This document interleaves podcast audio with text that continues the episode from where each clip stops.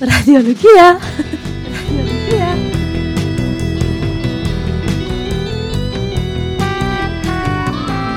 Cu și despre radiologi. Uh, Bună ziua și bine ați venit la podcastul Radiologia, în care împreună cu invitații mei ne propunem să scoatem radiologia din beci. Astăzi îl avem invitat pe Narcis Mașala, medic radiolog, pe care îl cunosc de multă vreme din perioada rezidențiatului, când el era cel mare, iar eu eram cel mic. Părea la vremea aceea deținătorul tuturor cheilor, trecuse cei 5 ani de rezidențiat pe care eu îi aveam încă în față și avea detașarea aparentă a celui care a trecut printr-un metaforic sau nu război. Însă acest război nu-i tocise curiozitatea, vehemența și îndrăzneala aproape masochistă de a spune lucrurilor pe nume. Timpul a trecut, ne-am întâlnit sporadic de-a lungul vremurilor, așa că iată-l acum pe Narcis în fața voastră, sau dacă nu cu fața, măcar cu vocea în urechea voastră. Bine ai venit, Narcis! Mulțumesc de invitație, îi salut pe toți care o să ne asculte. Mă bucur mult că m-ai chemat. E o parte, cel puțin, din ce ai spus despre mine este foarte potrivită, mai ales vehemența. Promit să nu dezamăgesc nici de data asta. Um, sunt, mă... sunt convins că nu o să dezamăgești. E adevărat că noi nu ne-am întâlnit prea des. Este și o surpriză foarte plăcută pentru mine că m-ai invitat. Cei drept m-am și arătat foarte disponibil imediat ce ne-ai spus pe Facebook ce ai de gând să faci. Salut cu toată bucuria și cu tot entuziasmul ce, ce vrei să faci, pentru că lucrurile astea, pe de o parte, nu există în cărți. Cei care vin după noi sau cei care tac doveșnicie n-au unde să le citească și le e și frică să le împărtășească. O fică pe care noi cred că am, că am moștenit-o și uh, ăsta e un lucru foarte bun uh, pentru toată lumea, că va exista acest uh, podcast din care să se inspire. Și al doilea lucru foarte bun este că noi vom vorbi despre o realitate locală, despre o realitate românească. Adică asta chiar nu are de unde exact. să o caute în nicio carte. Ah, și încă ceva, iartă-mă, cred că este foarte important că se poate face o astfel de uh, întâlnire între noi, uh, pentru că uh, noi nu datorăm foarte mult vreunei instituții în acest moment. Eu cel puțin nu am de unde să fiu apucat pentru răspunsurile pe care am să le dau și, și pentru afirmațiile pe care am să le fac fără să fiu întrebat neapărat. Corect, corect mi se pare. Deci, Narcis, de ce este radiologia asta altfel? Sau este altfel, este mai mult, este mai puțin decât alte specialități? Cum vezi tu radiologia? Da, este. Este. E amplă, e necesară, e onestă. Aș vrea să spun câte ceva despre fiecare din calitățile astea pe care eu le văd așa. Asta cu onestă sună foarte bine. Da, la urma urmei radiologia vede și la propriu și la figurat toată medicina. Și chiar poate să găsească acu în carul cu fân. Chiar îl găsește radiologia poate să facă treaba asta și am impresia că aduce peste jumătate din toată informația medicală diagnostică. Ea, singură. Și asta datorită unor oameni modești, neștiuți, fără aplauze, fără societăți puternice care să-i unească și după care îi o tânjesc, ci din contră, Corect. cu niște societăți uneori meschine, care îi despart și îngrădesc. Și chiar ar fi bine să discutăm, dacă avem ocazia, despre astea. Zic eu că e altfel pentru că radiologul are o privire de ansamblu asupra medicinii în întregime, așa cum numai anatomopatologia o mai poate cuprinde. În vremuri în care medicina internă mare practic a dispărut și la fel și chirurgia generală mare. Nimeni nu mai e în stare să facă de toate. Și cu toate astea, în radiologie avem încă prea puține subspecialități sau supraspecialități, dacă vrei. Da. Cel puțin în România. Va fi foarte greu să se pună toată lumea de acord în legătură cu asta. Va trebui să avem în vedere și uh, ce posibilități uh, tehnice, logistice sunt ca un radiolog să își permită să știe numai, eu știu, patologie de musculoscheletal de instrumentiști la flaută sau mai știu și eu. Nu, să, nu, nu o să avem posibilitățile astea. Sau numai pentru balerini sau numai pentru... Uh, și atunci cred că patronii vor căuta din ăștia care se aruncă să facă de toate, iar la stat o să-i oblige. Și atunci nu știu când aceste subspecialități se vor dezvolta la nivelul la care ar trebui să fim mândri de ele. Da? Până un alta, nu. Să, să... Crezi că e o problemă de bani? Faptul mm. că, trebuie să uh, fie o țară, exemplu... Trebuie să fie o țară bogată ca să-ți permiți să deschizi o clinică specifică. Sau să se nască niște genii fix acolo, la Fălticeni, nu știu. și să faci acolo. Vine toată lumea acolo. Da, da, uite că în ziua de astăzi există clinici mari care au mai mulți radiologi și ar putea să îi încurajeze, chiar dacă nu există specialitate, subspecialitate pentru un anume domeniu, să îi încurajeze să se ocupe predominant de chestia asta. Poate că lucrurile ar putea să meargă din de jos în sus. Sigur. Nu la modul actual în care, de fapt, da, ai dreptate, ești obligat ca tânăr radiolog în clipa de față să faci orice, pentru că la angajarea asta ți se spune, băi, băiete, faci tot ce uh-huh. facem noi aici, nu refuzi da. nimic, că ne strici business-ul. Da.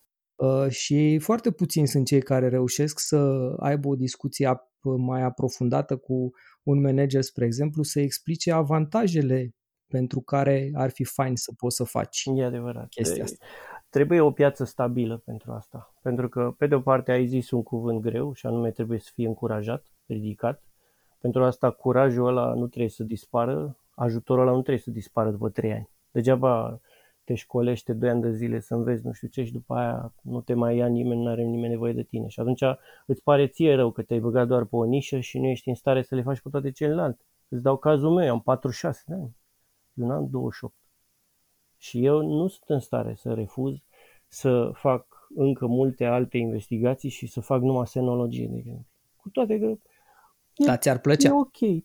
Da, cred că da. Pe de altă parte, ă, țin destul de mult la mândria asta, da, mai știi și alte lucruri, să mai, mai fiu eu acolo în piață, să mai văd eu și alte chestii, nu multe, pentru că e clar, eu mă îndrept către umilitate, nu către un orizont mai larg de acum încolo mintea e tot mai majun, e tot mai greu să, să mai învăț încă altceva sau va trebui și eu să mă hotărăsc la un moment dat. Dar sper să fiu uh, suficient de, de cerut, de necesar, încât să-mi permit să spun da, gata, de acum nu mai sunt, nu mai fac altceva, că îmi place, mi-ajunge și mă descurc.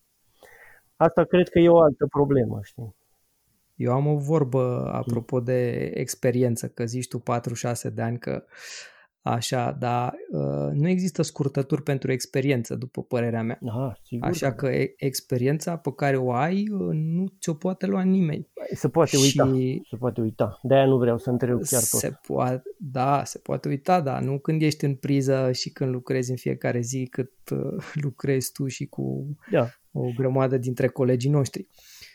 Da, aș vrea să iartă-mă, aș vrea să nu le oferim uh, celor uh, care urmează să apuce un drum, să nu le oferim uh, mirajul că singura șansă este să, să ia drumul îngust, poteca cea mai îngustă, să ajungă rapid la nivelul de super specialist și de acolo gata, e, e mântuit. Nu, nu cred că este așa. Cred că e bine să, să, să aibă o cultură radiologică solidă, măcar o perioadă, să treacă prin mai multe forme de angajare, dacă se poate, uh, ca în orice moment să poată să vireze. Asta în cazul în care rămâne în România. Eu nu cred că România este la fel de echilibrată uh, precum uh, alte țări, cele de la care ne inspirăm noi și le citim cărțile așa încât trebuie să fii pregătit ca un centru mare, mic, să dispară. Uh, evoluția mea, dacă îi putem spune evoluție, eu zic mai bine trecerea timpului, uh, a fost uh, cu foarte multe locuri de muncă. Am avut la un moment dat 8 contracte. Nu mergeam zilnic și nici măcar săptămânal la unele, dar am încercat să văd de fapt cine sunt și ce pot să fac și cu ce oameni mă pot înțelege. Și unde te poți potrivi cel mai Sigur bine, că da, corect. au fost, nu, nu, să, nu- să nu-și imagineze cineva că am stat numai câte un an, doi, nu e adevărat. Am stat, am lucrat la Sanador 10 ani, de exemplu. Lucrurile s-au schimbat. De fiecare dată s-a mai întâmplat câte ceva și s-a mai întâmplat și cu mine câte ceva. Eu nu mai sunt la fel ca în primii ani.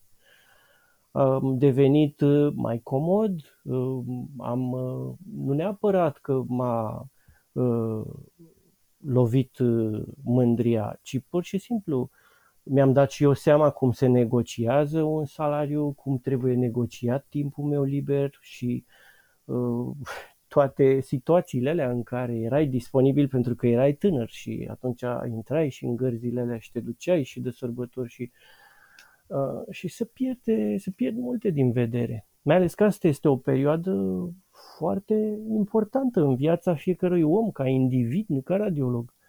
Uh, anii ăștia 20 sunt uh, uh, cei în care uh, apare un copil sau apar doi, uh, trebuie să-i ascult și pe alți ce vor, nu numai tu. Nu mai ești ca în liceu să vezi dacă e coroniță, nu e coroniță, te pupă mamaie sau nu. Tu, tu E singur de altceva. capul tău. Da, Spune-mi un pic, uh, te rog.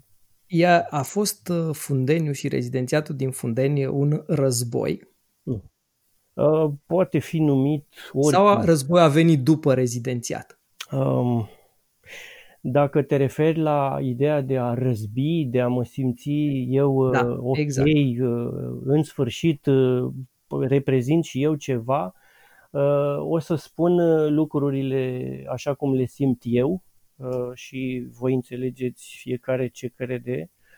Uh, Eu pot să vă spun că n-am fost niciodată mai bine pregătit, acum în niciun caz, uh, științific, uh, radiologic, Uh, mai mult decât uh, la sfârșitul stagiilor mele din Fundeni, care au însemnat mult, adică vreo 8 ani am stat eu acolo, uh, rezidențiat plus cât am mai fost bun acolo. Uh, Fundeniu este ceva aparte, cred că și numele îi spune, e ceva unde se ajunge greu, din care se pleacă greu sau în orice caz nămolit. Uh, Eu nu vreau să vorbesc urât pentru că nu am dreptul ăsta. Eu datorez absolut tot ce știu celor de acolo. Plecând de acolo am realizat ce reprezintă Fundeniu uh, pentru ceilalți, că nu știam prea bine. Eu n-am făcut niciun alt stagiu decât în Fundeni, în tot rezidențiatul meu. Uh, mi-am dat seama că lumea se uită pe de o parte cu respect, pe de altă parte cu frică și pe de altă parte cu ură la toți cei care vin de acolo, nu ca rezidenți neapărat, mai ales la cei care au lucrat acolo. Uh, Ca să fii rezident în Fundeni înseamnă că ai vrut să înveți. Ca să încerci să rămâi în Fundeni, uh, trebuie să fii foarte bun. Și ca să rămâi pe termen lung, uh, cu siguranță trebuie să ai un sprijin și de acasă și să te înțeleagă lumea pentru ce faci tu acolo, pentru că este o muncă uh, pentru care ai neapărat nevoie de înțelegerea celorlalți. Este foarte multă muncă, este foarte frumos ce se întâmplă acolo din punctul ăsta de vedere, ca formare. Nu știu cât sunt în stare să o ducă pentru toată viața. Eu îi apreciez foarte mult pentru, pentru curajul lor și pentru munca lor și sunt sigur că enormitatea aia de spital n-ar putea să funcționeze fără spiritul lor de, de, de sacrificiu. Unde mai pui și faptul că au fost în stare să dea de la ei și să iasă oameni care pe urmă să ajungă pe piață fără să le fie rușine. Cam asta e ce aș spune despre uh, ce am învățat eu, uh, dar uh, ca idee de război aș spune mai degrabă fondul sufletesc pe care l-am avut zi de zi și pe care l-am păstrat. E vorba de o tensiune care îți formează o conștiință a lucrului te așezi, te uiți la imaginile alea și deja simți că în spate urmează cineva care să, să te facă să-ți fie rușine dacă greșești. Ori lucrurile astea nu știu dacă sunt date oriunde. E posibil să trăim mai puțin din cauza stresului ăsta ridicat. E posibil ca eu să exagerez, dar uh, așa simt eu și așa simt și acum.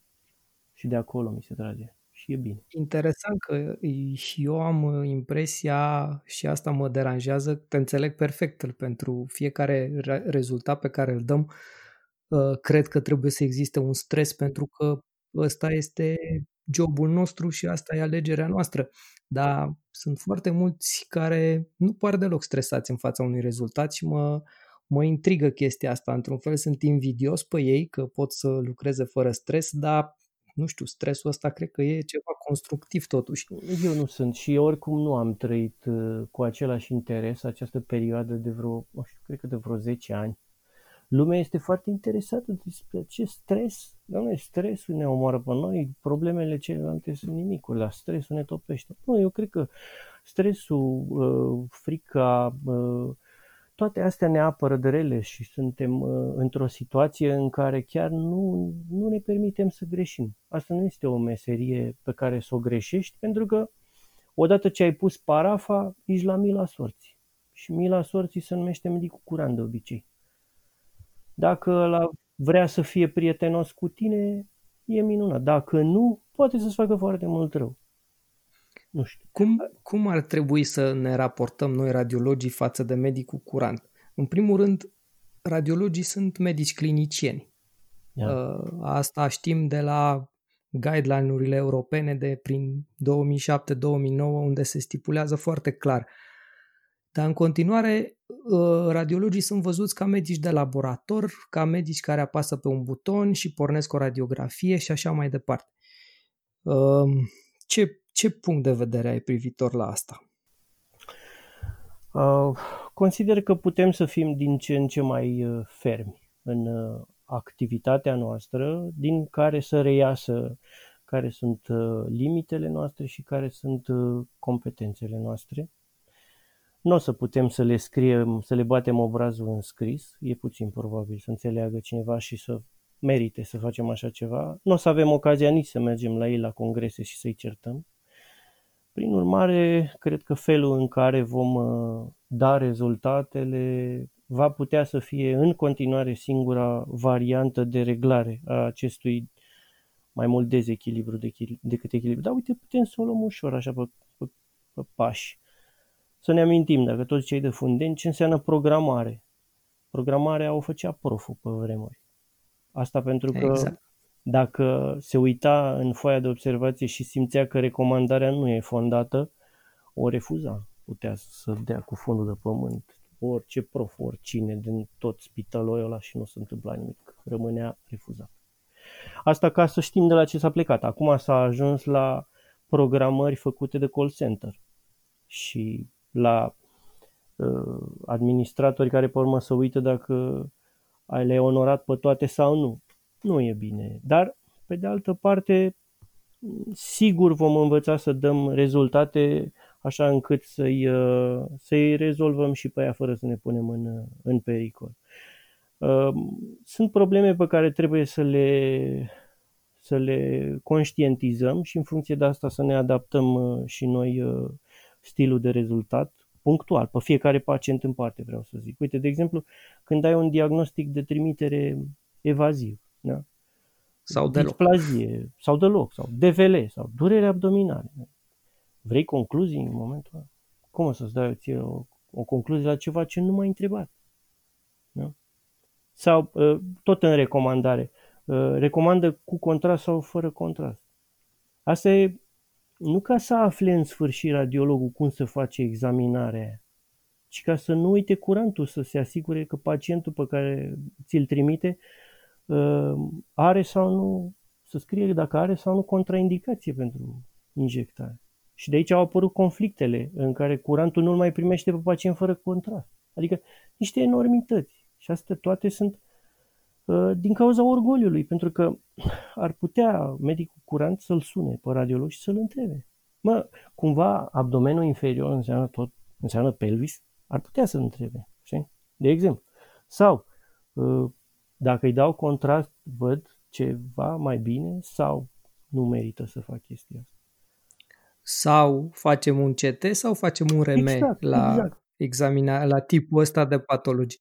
Da, asta, din orgoliu. Sau, uite, să mergem mai departe. Urmează să, să primească rezultatul, știi? Și îți dau exemplu, tot de, asta e o măgărie, să ceară înainte CD-ul și imaginile și în felul ăsta pacientul ce înțelege? Păi nici n-am nevoie de... Nu. M-am dus la radio, am dat și o căruță de bani. Nici măcar nu mi-a făcut el examinarea, mi-a făcut o asistentă. Și acum mai plătesc încă uh, o consultație ca să ce? Ca să se uite uh, un uh, medic specialist la aceeași examinare pentru care lui i-a luat jumătate de o oră să o interpreteze. Și acum ăla se uită 10 secunde și zice da, mm, mm. nu e chiar cum scrie aici, dar hai, nu trebuie să repezi CT-ul, e, e bine. Da, se uită atunci... pe, film, pe film pe geam, cu filmul pus pe geam uneori, fără negatoscop. Exact. Și fiindcă uneori durează prea mult să încași tot CD-ul și atunci te uiți pe da. film și... Și atunci ce poate să, înțelege, să înțeleagă pacientul ăla? Că el îl plătește pe medicul lui curant ca să aflăm noi cu toții dacă radiologul e prost. Și de multe ori află că e, ca așa îi spune. Nu? Și ce, ce, ce, ce mai înseamnă? Înseamnă că radiologia de asta a apărut. Ca să poată în sfârșit un curant să, să, să strălucească. Uh, în contrast cu negura aia de la radiologie. Da. Astea mi se par lucruri uh, foarte, foarte triste și așa ceva sigur trebuie reparat. Și cred că faptul că discutăm acum pe față chestia asta ar trebui să fie un semn de întrebare. O să-mi atrag antipatia medicilor curanți, care o să spună foarte românește uh, să nu generalizăm. Păi să nu generalizăm. Adică să păi sufere păi da. doar ea care procedează așa cum ziceam. Așa ar fi fair play, nu? Exact. Da. Și, uite, uh, interpretare. Ce înseamnă să vii cu, cu filmul să ți-l interpretezi? Adică ți interpretează interpretarea sau, de fapt, ce face? Cum vine treaba asta? Este pe modul în, în care se consideră că dacă este medic curant, practic uh, el este capul sau șeful acestui lanț uh, diagnostic și de, de, nu, de tratament. Eu nu opresc. E foarte bine să fie așa. Eu nu mă împotrivesc cu nimic. Eu mă bucur foarte mult că el gestionează toată situația asta. Dar nu e nevoie să ne discrediteze sau să ne creeze probleme în sensul ăsta. Da? Și pe de altă parte, de ce, de ce nu există consultul interdisciplinar? Înțeleg, a venit pacientul la tine cu rezultatul și tu îi spui că nu îți place. Nu îi zice, că îl întreb pe pacient, dar așa v-a zis că nu-i place? Da. Și nu l-ați întrebat? Ce, dar ce a zis? Ce, ce nu-i place? Păi n-am avut curajul. Adică, ă, dintr-o dată se află în fața autorității de care vorbeai tu. Bă, nici asta nu mă deranjează. Dar ia onest așa un pix și încep și scrii. Am luat la cunoștință de ce mi-a scris doctorul Mașala. Nu e bine. Eu văd altceva. Și pentru chestia asta solicit reexaminarea. Domne, jos până mine. Da, n-am văzut niciodată asta. Diferența, diferența este că noi când semnăm și parafăm un rezultat ca radiologi, ăla e un act medico-legal și care asta este, nu mai e cale de cale înapoi, adică e ca la șah, ai atins piesa, ai mutat-o, la revedere. Două lucruri vreau să zic. Odată că și reinterpretarea o semnăm, aia cerută verbal. Exact. Adică pacientul da. vine cu troleibuzul repede înapoi la radiolog să-l pedepsească că n-a scris ce trebuie. Te-a pus și dacă ei mai dai un răspuns și și pe ăla îl semnezi. Și al doilea, ce ziceai tu, Adina? De ce să fie pașii la revedere? Dacă tu, curantule, ai plecat de la cumnatopatie febrilă, ca să vezi de fapt dacă are hernie discală, și după aia îmi cer că de fapt tu mai știi că ar mai avea ceva, dar nu mi-ai spus că a fost operat de nu știu ce și avea și un neo de sân. Nu cumva pata aia de acolo pe care a văzut altcineva este o metastază. Păi dacă mai ai întrebări, înseamnă că discuția dintre noi nu s-a încheiat.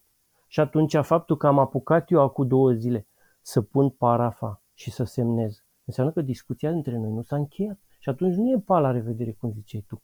N-ar trebui să ne simțim gata de băgat în pușcărie.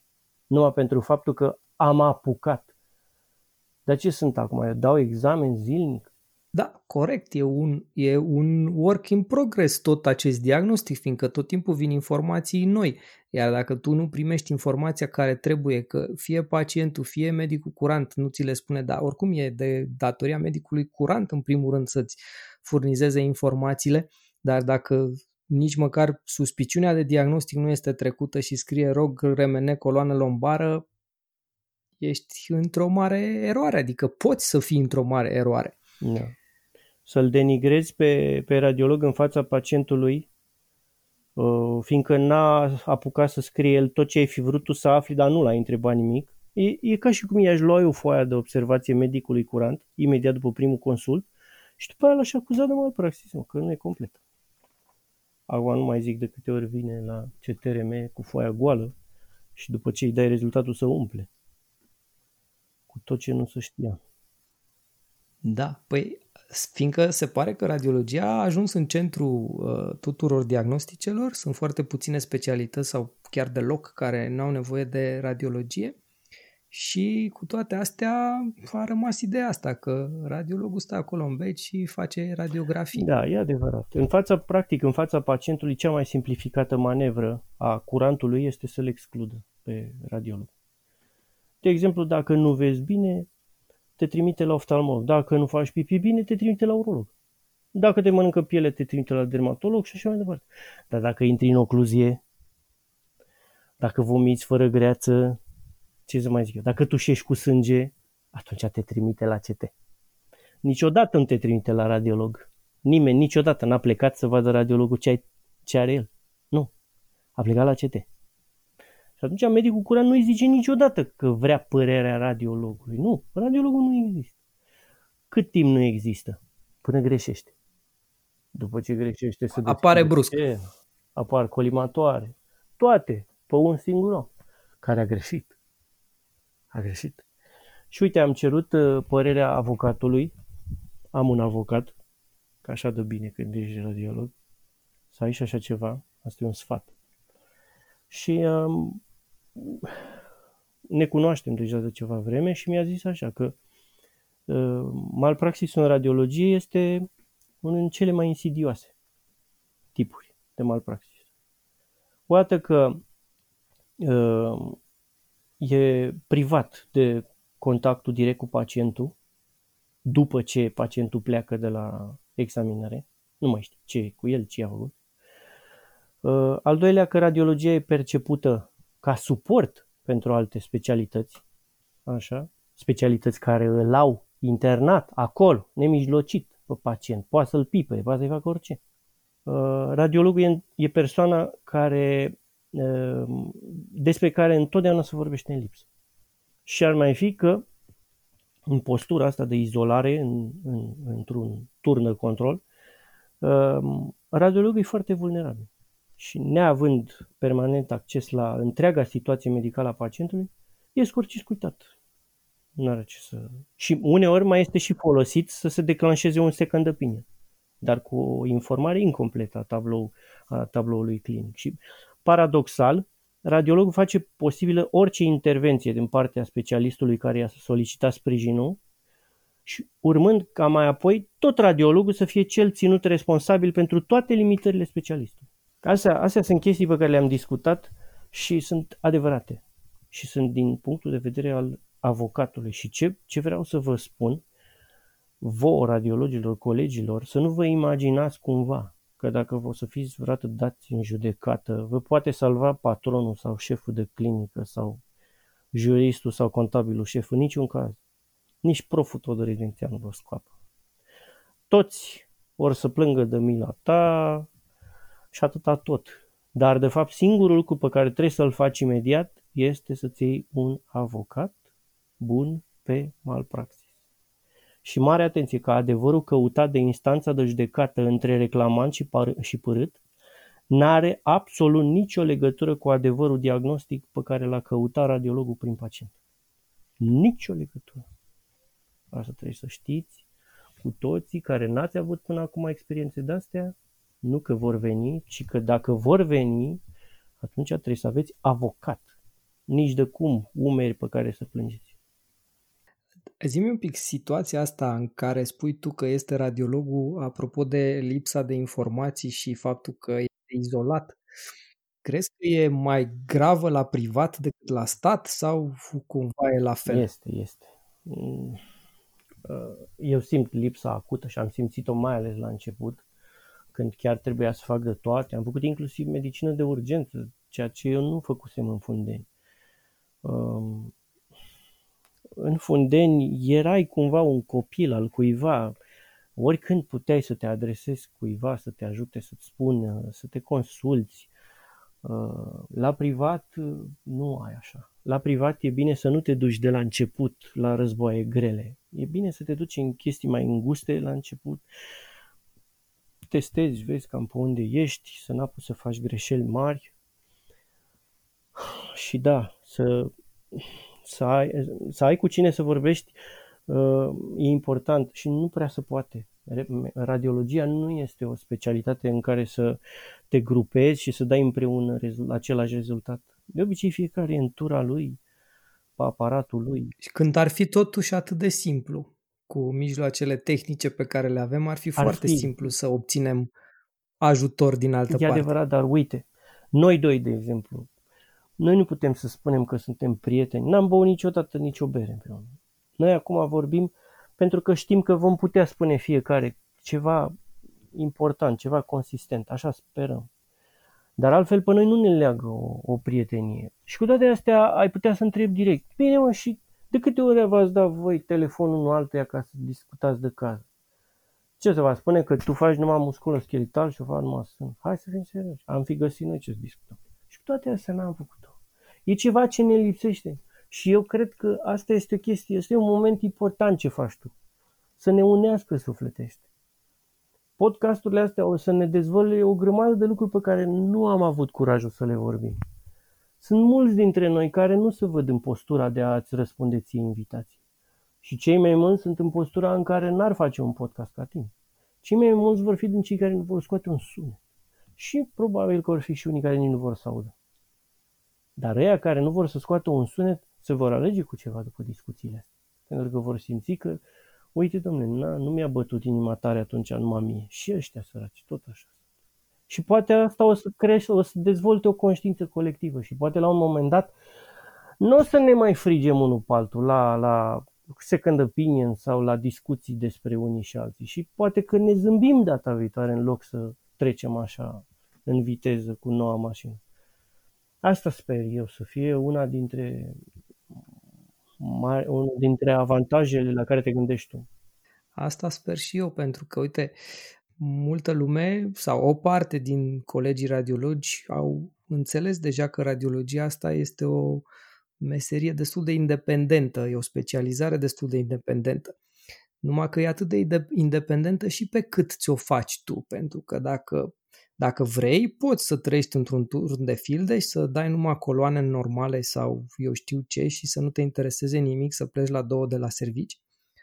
Sau poți să te implici mai mult de atât, poți să ai o parte activă în uh, toate, în toate lucrurile astea, numai că da, izolarea asta față de colegi este total, total anormală și uh, foarte greu vorbim între noi, mai ales când avem, nu știu, că adică e teama asta că mă, dacă întreb ceva sunt prost. Oh, asta, e, asta e o chestie uh, care ar putea să fie rezolvată uh, tot prin activități din astea virtuale. Nu știu cum ar fi uh, să ne destăinuim din cazurile grele, fără să complicăm pacienții, să-i expunem, dar pur și simplu să lăsăm la liber pentru cei care cu adevărat sunt pasionați și oricare dintre noi ajunge uh, să întrebe ceva sau să vrea să învețe pe cineva ceva, să o lase la liber. Să o putem deschide, nu știu, un site. Poate, poate înflorește ceva, nu știu. Nu-mi dau seama.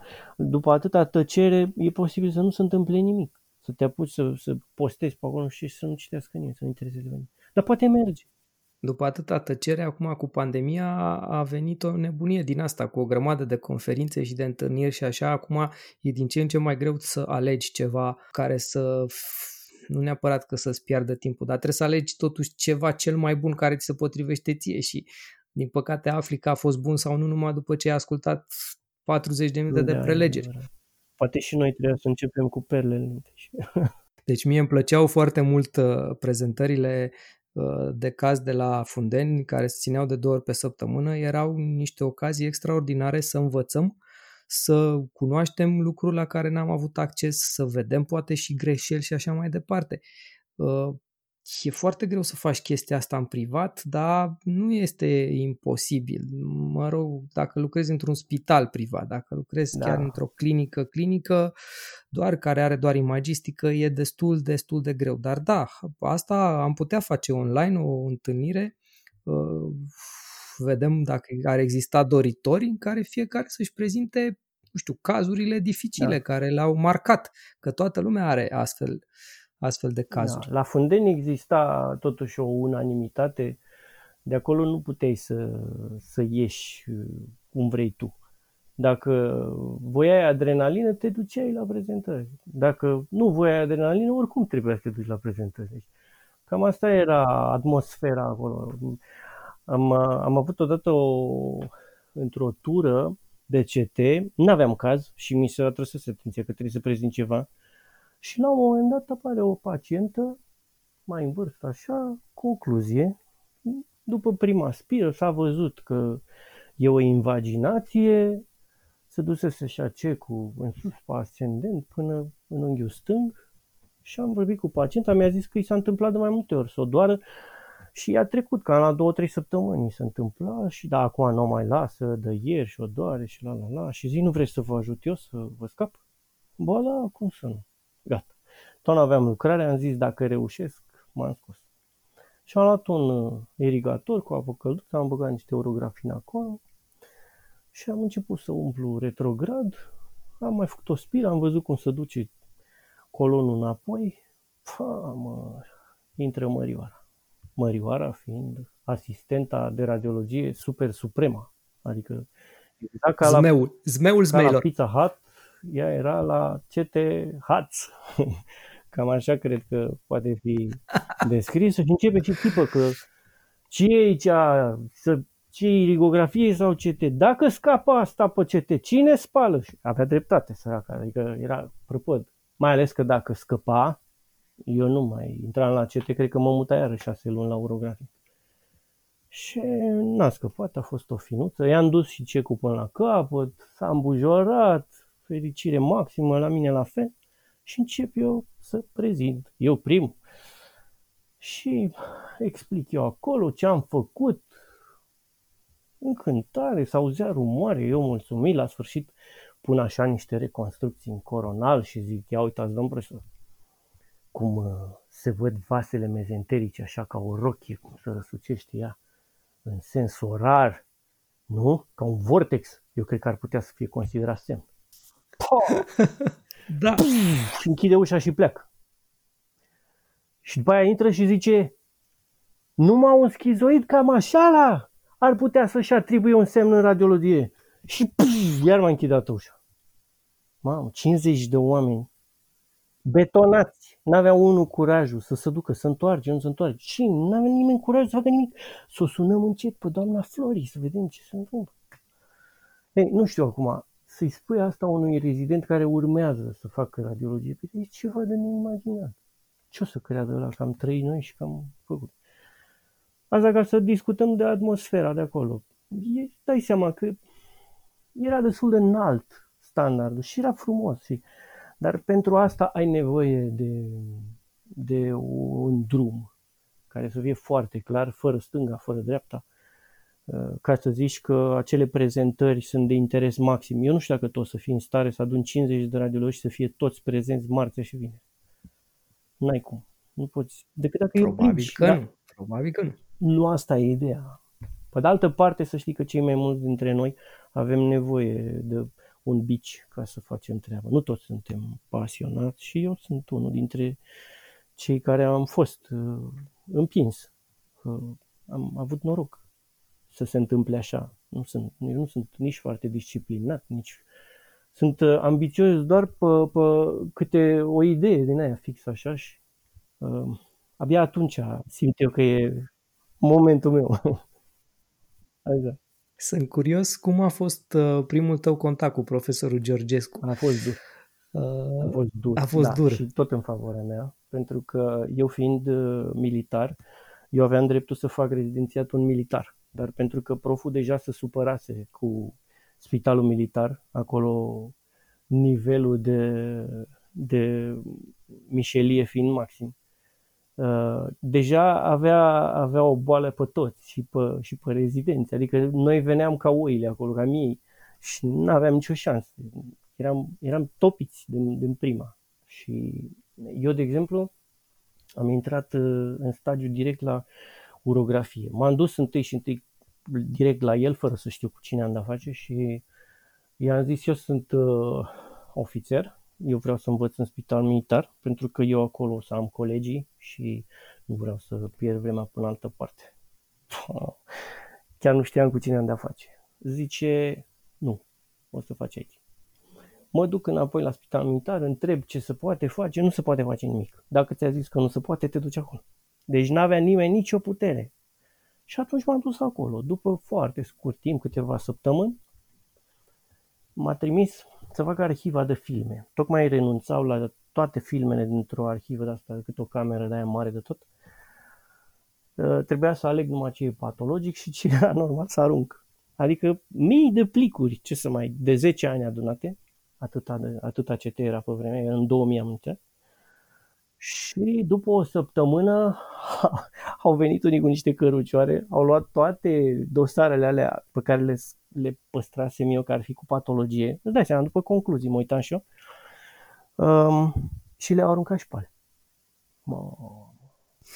Asta însemnând o arhivă la meza, mezanin, mă, la subsol. Deci eu nu aveam niciun contact cu, cu colegii. Eu practic eram militar și atât. Asta trebuia să fac.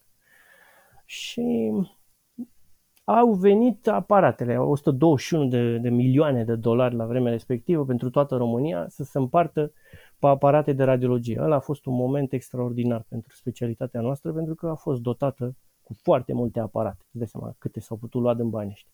Dar pentru asta trebuia să se facă rapid un recensământ al aparatelor. Și eu am ridicat mâna imediat, decât să mai stau la arhivă deja nebunea. Mă duc eu. Unde? În București, sunt bucureștean. Bine, perfect. Mi-a dat două sectoare, cât? Două săptămâni. Și două săptămâni m-am dus și am făcut recensământul. Și mi-am cunoscut și eu colegii. Mai în vârstă, mai tineri, mai cu spate, mai de la partid, mai în toate felurile. Am văzut și eu cam ce înseamnă. Nu mi-a plăcut. Mi-am dat seama clar că nu. Ori nu e bună specialitatea, ori ceva e rău de tot. Parcă tot mai bine era în Fundeni să văd ce fac să supraviețuiesc acolo. În sfârșit. Am ajuns acolo, mi-a fost destul de greu, recunosc.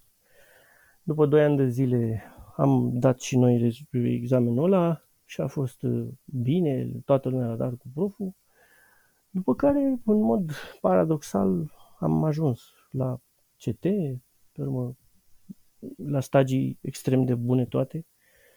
Cu ani în urmă, uh, sau mai bine zis, când am intrat eu în anul întâi de rezidențiat, cei care erau anul 4 sau 5 abia, dacă intrau pe la CT pe acolo. Era un Siemens de la vechi mare lucru dacă a apucat să facă toate stagiile Așa că eu am început uh, destul de tare, imediat după examen, uh, am zis, uh, mie mi-a fost luată porția de parcă de orografii, că m-au pus la arhivă și după aia m-au pus să fac recensământ și eu am pierdut în felul ăsta radiologie. Mamă, s-a făcut o liniște nimeni nu și-a putut imagina că poate să spun cineva ceva. Și proful doar asta s-a uitat la mine și zice, nu nimic, ai șase luni opționale la sfârșitul rezidențiatului, le faci atunci. Păi, de cap. Și am zis, Doamne, dacă, dacă eu de două săptămâni mă gândesc cum să pun întrebarea asta și am primit răspunsul ăsta, mai bine ai să învăț ceva. Și da, mi-a, mi-a prins bine. Pentru mine a fost bine. Eu eu am fost uh, inițial uh, destul de hăituit așa, dar pe urmă eu am fost hiper privilegiat. Și o spun cu recunoștință. Și acum, uh, cumva, dacă te uiți în urmă, îl înțelegi un pic mai bine pe profesorul Georgescu. Cred că nimeni dintre noi la momentele acelea nu l-a înțeles sau a înțeles foarte puțin din el, ca persoană, ca profesor, ca mentor, ca, da. nu știu, e foarte radiologul complicat. întâi al e țării. E foarte complicat, pentru că eu nu știu dacă voi ajunge vreodată la nivelul la care să pot să spun că l-am înțeles, pentru că era extraordinar de deștept. Asta este părerea mea, nu, nu trebuie să, o, să supăr pe nimeni sau să contrazic pe cineva cu chestia asta. Uh, cu adevărat nu nevoia rău decât când ajungeam să fim la cuțite, ceea ce nu își punea mintea chiar cu toată lumea. Prin urmare, sunt sigur că la vremurile alea, în cele mai multe cazuri, a făcut ceea ce trebuia dar mai mult nu pot să discut, pentru că într-adevăr e complicat. Dacă stau să mă gândesc, eu știu, cât de, de violente erau uh, loviturile, n-avei cum, deci să trăiești acolo, să, să lucrezi acolo uh, ani de zile, măcar la, la două, trei luni de zile trebuia să existe câte un accident ăsta frontal, în care se împrăștia numai unul, bineînțeles, nu, nu prof, și asta o spun tot așa mai mult în glumă și, și cumva de admirație. Dar mai mult de atâta nu o să știu să răspund, pentru că pot să vină întrebări de genul oare CT-ul se putea face mai devreme pentru toată lumea, cum se întâmplă acum, de exemplu? Există rezidenți acum care să n-aibă acces la CTRM decât în anul 5? Nu cred. Dar erau alte vremuri. Era foarte complicat. Pe de altă parte, dacă erai bun, oriunde te duceai în țară, uh, nimeni nu te refuza. Puteai să lucrezi oriunde, oricine, privat, în stat sau orice. Deci avea, avea proful Georgescu o vorbă, uh, a țipat la noi odată, mi-aduc aminte, zicându-ne că, nu știu, era ceva la na, geografie, nu știu, nu vedeam noi chestii și a început să țipe la noi că, bă, noi suntem în Europa, și vom fi în Europa. Dar eu trebuie să vă pregătesc pe uh-huh. voi acum pentru România, pentru că acolo unde o să vă duceți voi, să știți că nu o să aveți CT tot timpul, o să aveți un aparat din ăsta amărât, un Eltex sau mai știu eu ce, pentru asta vă, pre- vă pregătesc. Așa este, nu știu dacă ține, nu știu dacă e suficient explicația asta, dar... Nu, nu e. Pe mine m-a lovit chestia asta pentru că era un pic în contradicție cu francofonia lui și cu experiența lui europeană și cu Uh, viziunea lui în multe, multe domenii uh, și uite că au trecut 10 ani sau mai mult și acum sunt CT-uri pe peste tot, da. adică... Da. Noi nu eram în Uniunea Europeană atunci. Cred că, cred că cei mai apropiați, uh, cei și mai apropiați de dumnealui ar trebui să răspundă. Sper să ai ocazia să-i chestionezi. Eu am fost mai mult un fel de copil pe acolo, pe mine m-a iubit, sunt absolut convins de treaba asta. Uh, m-a învățat ce am de făcut, practic datorită dumnealui am scăpat de spital militar. Eu când am terminat uh, uh, rezidențiatul, mi-a spus foarte clar, uh, ești doctorand aici, ești asistent universitar aici, ți-am dat toate astea nu ca să te duci acum la spitalul militar și să te prostituezi pe acolo. Ori îți uh, lasă ea dreptul să continui aici, că e aceeași clinică, uh, ori îți dai demisia. Și așa am făcut. Pentru că m-am dus acolo și am întrebat și am avut toate motivele să plec. Pentru că eu în anul 5, adică terminasem anul 5 de rezidențiat și când m-am dus să ne dea repartiția, că așa e la armat, uh, mi-a oferit un post de scopie care era deja casat undeva în Ploiești într-un centru de ăsta de recrutare de soldați. Asta trebuia să fac eu în anul 5 de rezidențiat, mă rog, la sfârșit. Și am, după ce învățați, după ce da. învățați și da, da, da, și am refuzat, am și scris o hârtie din aia mai mult așa, uh, uh, cum să zic eu, cu, arog, în mod arogant. Am scris, vă rog să-mi oferiți un post pe măsura pregătirii. Am spus ce fac acolo, cu ce mă ocup. Și bineînțeles că n-au avut și atunci mi-am dat demisia, fără nicio remușcare. M-am dus în Fundeni fericit. Și acolo a încercat tot dumnealui să mă ajute prin centrul de cercetare al armatei, uh, unde aș fi putut să lucrez în felul ăsta cu domnul doctor Bujor, care este uh, oncolog și radioterapeut uh, militar, a ieșit, a terminat de mult și la pensie, și care avea studii foarte solide în afară, venise și pornise varianul ăla, aparatul ăla de radiotratament cu stereotaxie. Iar eu am făcut câteva studii împreună și urma ca asta să fac de bază în Fundeni și în armată, să fac stereotaxie pentru pacienții cu tumori pe care el să-i trateze pe urmă pe primul aparat de stereotaxie, de uh, radioterapie cu stereotaxie. Și pentru mine era, îți dai seama, SF. Veneam cu pacienții aia, cu grila aia pe cap.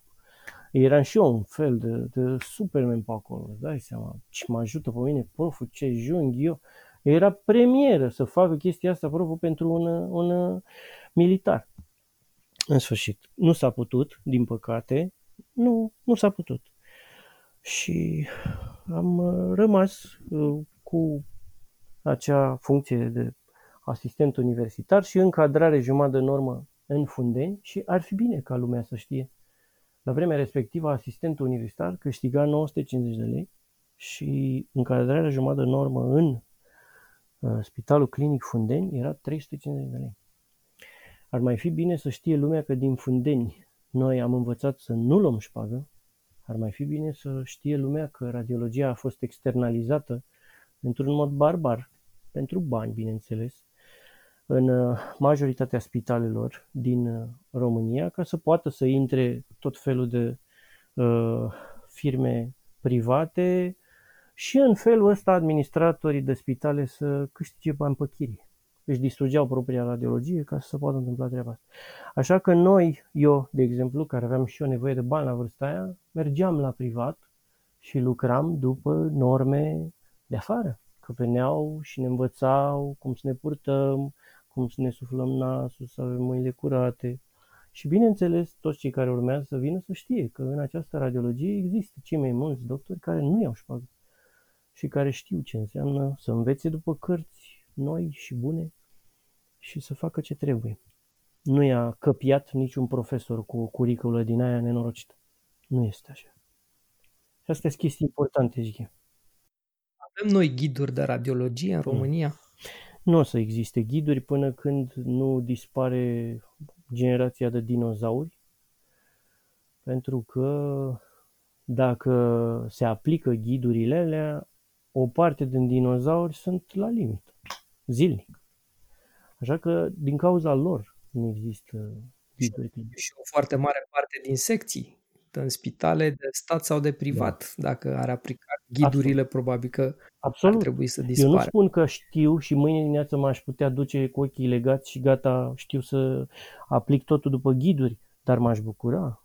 M-aș bucura să existe și să știu și eu care sunt limitele uh, până la care mă pot duce cu exprimarea și să știu care sunt limitele până la care cineva are dreptul să-mi ceară ceva.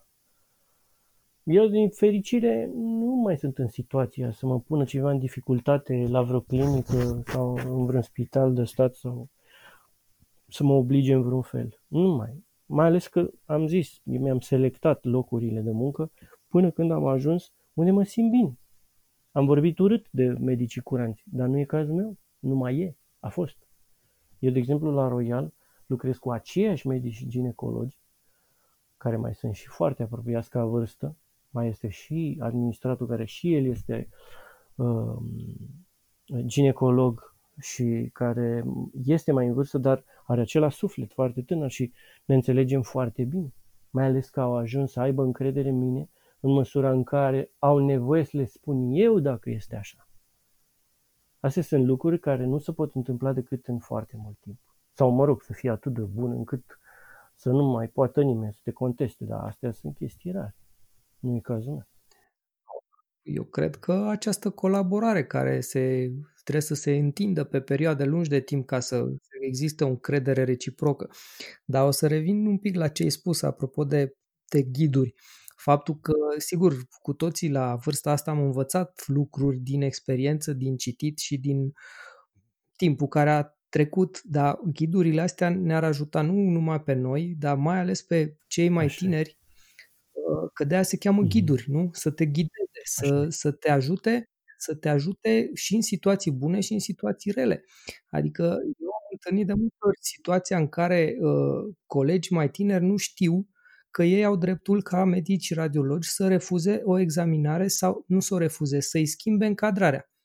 Adică dacă examinarea nu este potrivită pentru tipul respectiv de patologie, este uh, dreptul lor legal legal, clar, să zică, nu pentru uh, chist ovarian, uh, suspiciune cancer ovarian, nu facem CT, facem RMN. Pentru că este o examinare mai bună, este o examinare fără iradiere și uh, pe, uh, rezultatul este mai, mai direct și mai scurt. Și în 2006 știu că se tradusese uh, un ghid din ăsta de practici în radiologie cu ajutorul colegilor din Fundeni mai mari decât mine și a fost un ajutor foarte bun uh, acel ghid pentru că măcar exista pe nivele de evidență care este ordinea în care faci pe fiecare boală câte o astfel de examinare. Știu că a existat pe site-ul Ministerului Sănătății printr-un ordin de ministru uh, această traducere. Nu știu sigur dacă mai există, dar ceea ce e foarte important este că noi decidem dacă o examinare este bună sau nu pentru pacient. Și apropo de contrast, cum ai zis și mai devreme, da, poate să scrie medicul curant acolo că vrea cu contrast, dar dacă nu este nevoie, nu este nevoie și e decizia mea ca medic radiolog. Pentru că, la urma urmei, dacă se întâmplă un accident alergic sau de altă natură cu substanța aia de contrast, răspunde medicul curant? Nu, eu răspund că eu administrez substanța de contrast. E foarte adevărat. Acum, discuția asta nu trebuie să îi înflăcăreze și să zică, aha, deci eu hotărăsc și gata, să strângem pumnii. Nu asta e ideea. Într-o țară așa de bizantină ca a noastră, cred că soluția este să lași de la tine să pui mâna pe telefon și să încerci, măcar atât, să încerci și să-l convingi. Să-i spui, domnule, nu e bine ce faci dumneata aici, e mai bine dacă începem așa sau facem pasta altă. Dacă se poate, bine. Dacă nu, atunci n-ai decât să-ți urmezi uh, ghidul tău interior și să faci ce trebuie, sigur. Nu, nu zic să, să facă numai cum mi s-a spus, că nu e cazul. Dar uh, pentru început ar fi bine să nu o faci singur, pentru că uh, e posibil să ai succes omul alt totuși să nu fie un tip obtuz și să zică mulțumesc frumos. Păi data viitoare vă rog frumos, vedeți și dumneavoastră dacă am greșit, faceți cum e bine. Sigur că e ca și cum ar vorbi Dumnezeu cu tine. Nu, puțin probabil. Dar poate se întâmplă. Poate, poate ai noroc. Și în felul ăsta îți faci un prieten. Altfel, dacă te apuci invers, aha, am citit că de fapt puterea e la mine, păi stați că vă arăt. Ar fi păcat sigur nu o să ajunge. Repet, într-o țară în care lucrurile aici sunt pe conflicte și pe forțe și pe spate și pe așa, nu, nu o să ajungi unde trebuie. Ne oprim astăzi aici cu discuția fascinantă cu Narcis de la Radio Lugia, uh, discuție care a durat total două ore, așa că am împărțit-o în două episoade. Până săptămâna viitoare vă doresc o săptămână cât mai ușoară și atenție la raze! Radiologia! Radiologia!